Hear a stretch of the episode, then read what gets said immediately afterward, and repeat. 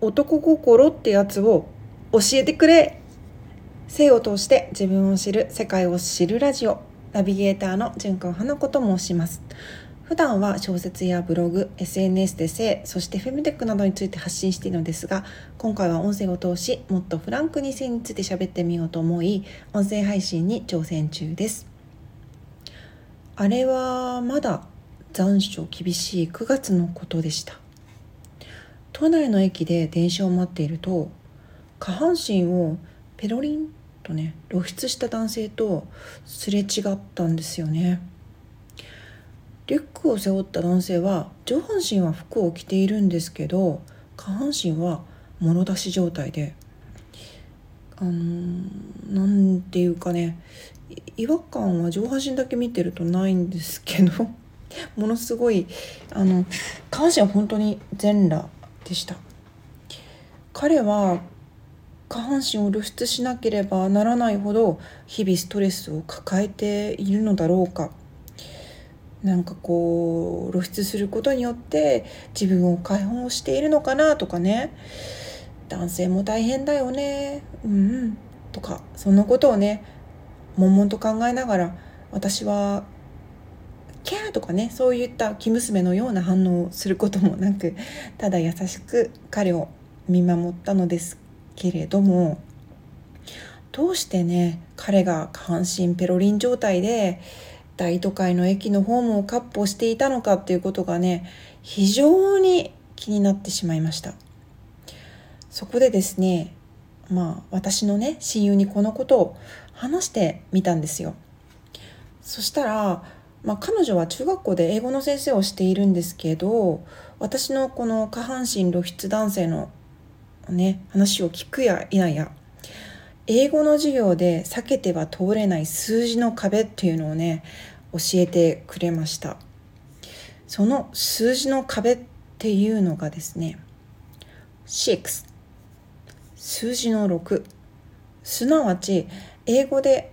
6ってあのね発音する時に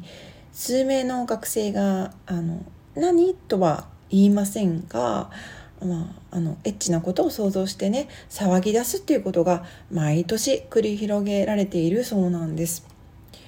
でこれ聞いてまあ私もねあの学生の時にそんなことあったなということを思い出したんですけどここでね先生的には「静かに」とか「やめなさい」とか感情を荒ぶらせたら子どもたちの思うツボなんだそうです。親友は、まあ、こういったねシックス騒動が始まると毎年ねただ無表情無反応で子どもたちの興奮が収まるのを待っているそうです。そして、えー、私のねお友達はこう言ったんですよ。6で興奮する子供たちと下半身を露出して歩くその男性って同じじゃない？って。突然このあのねあの多感な子供たちと下半身を露出させた男性が同じじゃないって言われても私ちょっとピンとこなかったんですけどかつてですねあのあの私あの保育士の勉強をしたりとかですねドッグトレーナーをしていたっていうことがあってあのその時に習ったことを思い出して腑に落ちたんですよ。それはあの子供が3歳児ぐらいになるとうんちとかねちんちんとかおっぱいとかそういったことに興味を持ってこの言葉を連呼し始めるっていうあのお話です。彼らがなぜこれらの単語を言ってはしゃいでね喜んでいたりってするのかっていうとこれにもねいろいろなあの理由が考えられるそうです。ま単純にこう自分の体にね興味を持ち始めたっていうだけじゃなくてうんことかねそういうことを叫ぶと周りがこう周りの大人たちが反応するのであえてそれらの単語を叫んで周りの反応を見て楽しんでいるっていうこととかねあの、まあ、自分にそういったことを言うと注目してもらえるので注目してほしいっていうことだったり親はどれぐらい自分のことを多めに見てくれるのかなとかこんなこと言ってもあの愛してるのかなとかね。そんなことまでもこう探っているっていうお話。であの犬も人間の飼い主さんのねリアクションが楽しくてあえて怒られることやいたずらをして遊んでいることがあります。例えばあのトイレトレーニングとかちゃんとできるはずなのに違う場所でねあのおしっこしたりとかうんちしてみたりとかあのまあ食粉とかあのうんち食べちゃうことを食べるあの粉って書いて食粉って言うんですけど食粉したりとかねいろんな理由でこういろんなあのまあうんあの業界用語なのかな、まあ、問題行動っていうのを起こすんですが、まあ、人間も同じなんですよね。非常にこれは興味深いですし面白いです。ちなみにこの時のお子さんだったりあのワンちゃんの絵のね対処方法っていうのは私の友人が行ったことと同じでまああの「へえそれで」みたいな薄いリアクションに徹してみたり、うんまあ、その後にね何がどうしてこのそういったことをね公共の場で話しあの叫んだりとかしちゃいけないかっていうのをまあ、真面目な表情でね真剣に教え教える話すっていうのがいいそうです。うん、あの嫌なね気持ちになる人とかいますからねあのちゃんと教えなきゃいけないですよねそういうことはね。うん、まあいけないっていうかまあうんここのことについてもいろいろ私的には思うことはあるんですけど、まあ、いろんな人がいますからね。はい、まあそれであのそういったことを考えると下半身ペロリン男性も注目が欲しくってもろ出ししたっていうわけですよね。まあ、やっと友人が言ってることが理解できた私でしたけどうんまた疑問が浮かんできました。綺麗って思われたいとかスタイルいいねとか思われたいっていうのはまああのそんな理由で胸とかね足とかを露出する女性心理っていうのは理解できるんですけど男性が下半身露出して歩いたらギャーとかううわとかネガティブな反応が返ってくることは想定内ですよね。大切な体なんですから私だったらまあしないですけど露出するんだったらうーんなんかそのわざわざ悲鳴を聞くためにその露出はしたくないあのどうせだったらあのなんだろうななんか素敵だなとかなんか綺麗だなとかそういうふうな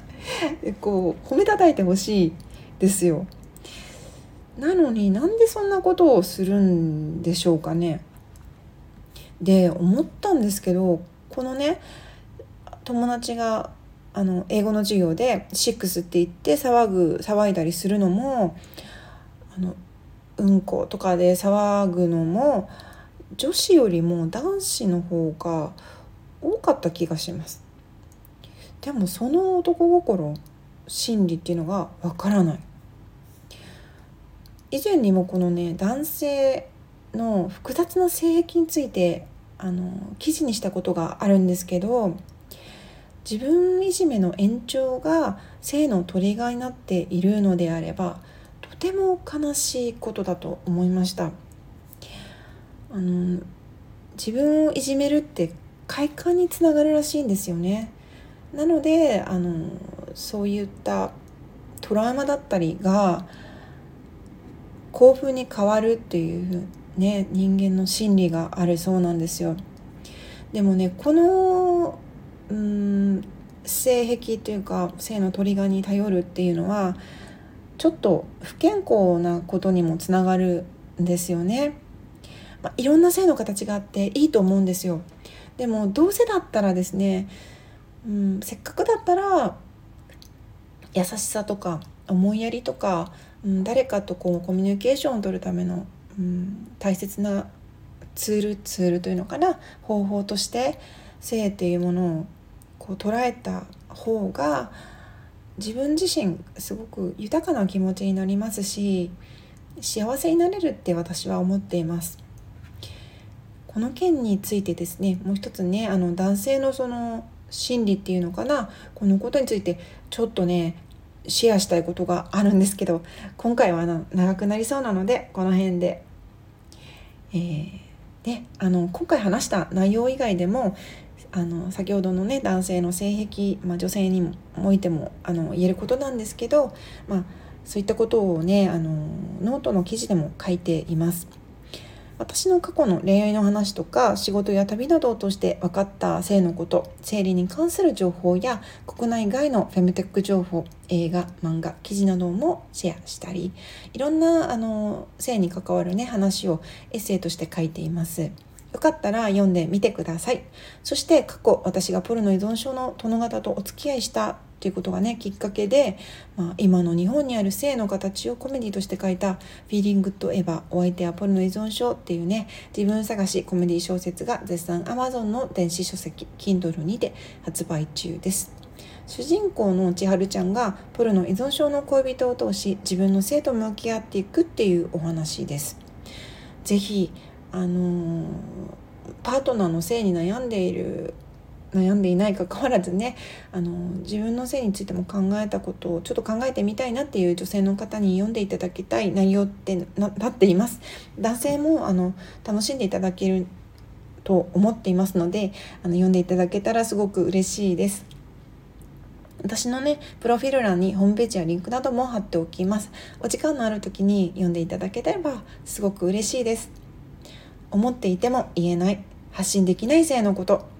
私が代わりにガンガン発信していきますのでよかったら応援フォローしていただけたらめちゃくちゃ嬉しいです。ここまで聞いていただきありがとうございます。純川花子でした。